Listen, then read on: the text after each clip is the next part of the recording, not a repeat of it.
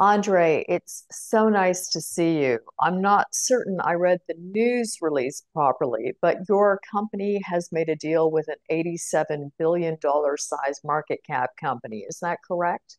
Uh, that's really correct, yes. Nice to see you again too, uh, Tracy.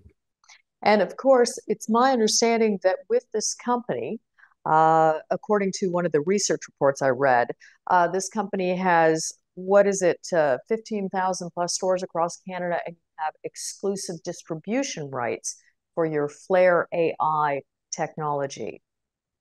Right. So what we did with Essilor, uh, Essilor's market is essentially um, uh, just uh, the optometry market. So they sell um, lenses, uh, uh, eyewear to them, and uh, they're a 24.4 billion euro company on an annual basis. So they actually sell about 100 million euro per day. And their market, like I said, is really optometry. What we did with New Look is actually build a, a specific version of our software to analyze retina images for optometrists. And uh, our latest release is going to go into production next week. And based on that, uh, that's one of the reasons that Essilor has decided to go with DIAGNOS. They also analyzed every single company in our space worldwide, in China, in the US, and all over the place. And uh, we came up the winner uh, as our first AI company to help EssilorLuxottica. So specifically in terms of stores, in Canada, we're going to go after 3,600 new stores. Uh, New Look has 400, so that's not part of the 3,600. And also we have uh, uh, a commitment from Essilor to start working with their existing banners. So the banners that belong to Essilor 100%, such as LensCrafters, Pearle Vision, and they have many, many around the world. So we're going to be attacking this in parallel with Essilor Canada. Okay, and allow me to correct myself. Uh, they've got 18,000 retail store base and 4,000 Canadian distribution clients. If I read this correctly, um, they're anticipating revenue for DIAGNOS, which basically exceeds your current market valuation for next year. Did yes. I read that correct? Yes, that's kind of correct. Yes, uh, you know the uh, the approach that we're that we have with Essilor is a very strategic one. Uh, the main objective is to actually increase the number of people going into their stores. And one way to do this is to make the optometrists more productive. So meaning they can see more patients. So with our technology, we're, going to increase the number of uh, new uh, walk-ins or new um, tests per patient by two patients per day per store. It doesn't look like much, but when you have 18,000 store, it, it gets to very, very, very large numbers. So, uh, and so that's what we're going to do with them. I, I, I would like to go back for just a second, though. I mean, Essilor could select anybody with the size of their company. They picked DIAGNOS for Canada. Clearly, the FLAIRE AI technology is something that they find competitive. Can you talk to me a little bit more about how you were selected in this process and I'm certain that investors out there are going, how long does it take for respectfully a small cap company to go in and make a deal with a multi-billion dollar, nearly a hundred billion dollar market cap company? Mm-hmm. mm-hmm. Well, it's uh, two good questions. So the the, the first answer is uh, from a technology perspective. They they were looking for a, a platform that is open. Number one, so we work with all these different cameras. And we're also looking for a partner for the future. And we have three new applications that are going to be rolled out in the next few months. And so, based on that, none of our competitors were uh, actually at the same level as DIAGNOS. So, the investment, the strategic investment that I did in, in the architecture of what I built was the winner in terms of technology. Okay. The second part is that they wanted a partner that was flexible. Meaning, if they want to turn left, I got to turn left. So if they want to go after a new camera or a new service, I will do it.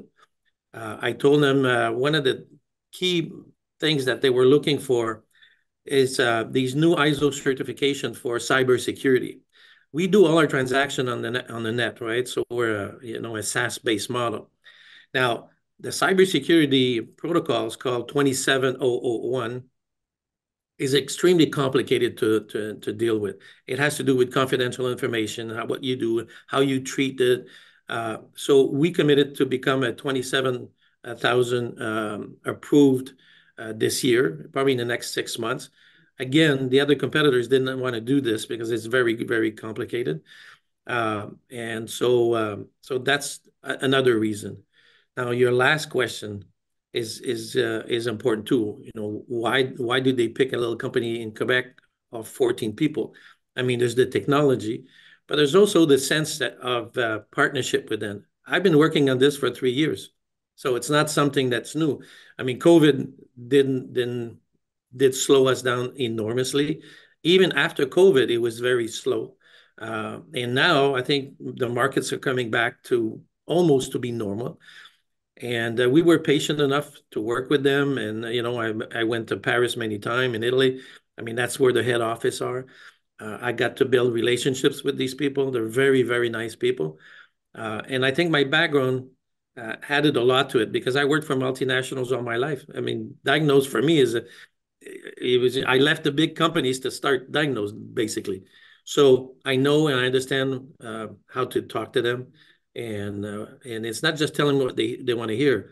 For example, they wanted me to take care of the U.S. I said, well, I can't. I mean, if I tell you I can do it today, and if I screw up, then I lose everything.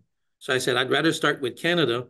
And by the way, it's it's still a $75 million market with one test. Once I have four tests, you're looking at like a, a quarter billion dollar market just here in Canada. I said, let me start with Canada and in parallel, we'll, we'll, we'll take on some of the projects in the US, not all of them, because I cannot. So we're going to grow. Uh, you know, it's uh, for us, it's really uh, a game changer, like we say in the business, right? Uh, we're going to grow. We're 14 people. Uh, we just hired a, a number 15. And, you know, we probably have to hire no more than six to 10 people to actually uh, handle the load for Canada and part of the other, uh, what the other countries they want to do also. Well, you just a- answered my next question was how are you going to deal with the growth demands that are obviously going to, going to happen here? Yeah, but so you know like, your yeah, expertise. Like said, we start with Canada, yep. and, and then at, in parallel we'll do some other ones. But we need to to be, uh, you know, I, I'm very conscious that I cannot do everything in what today. But I know one thing: we're going to grow, and what we do is sustainable. And I don't think there's any more risk. We're going to grow and we're going to grow. Even if it's a slow pace, it's always going to grow every month.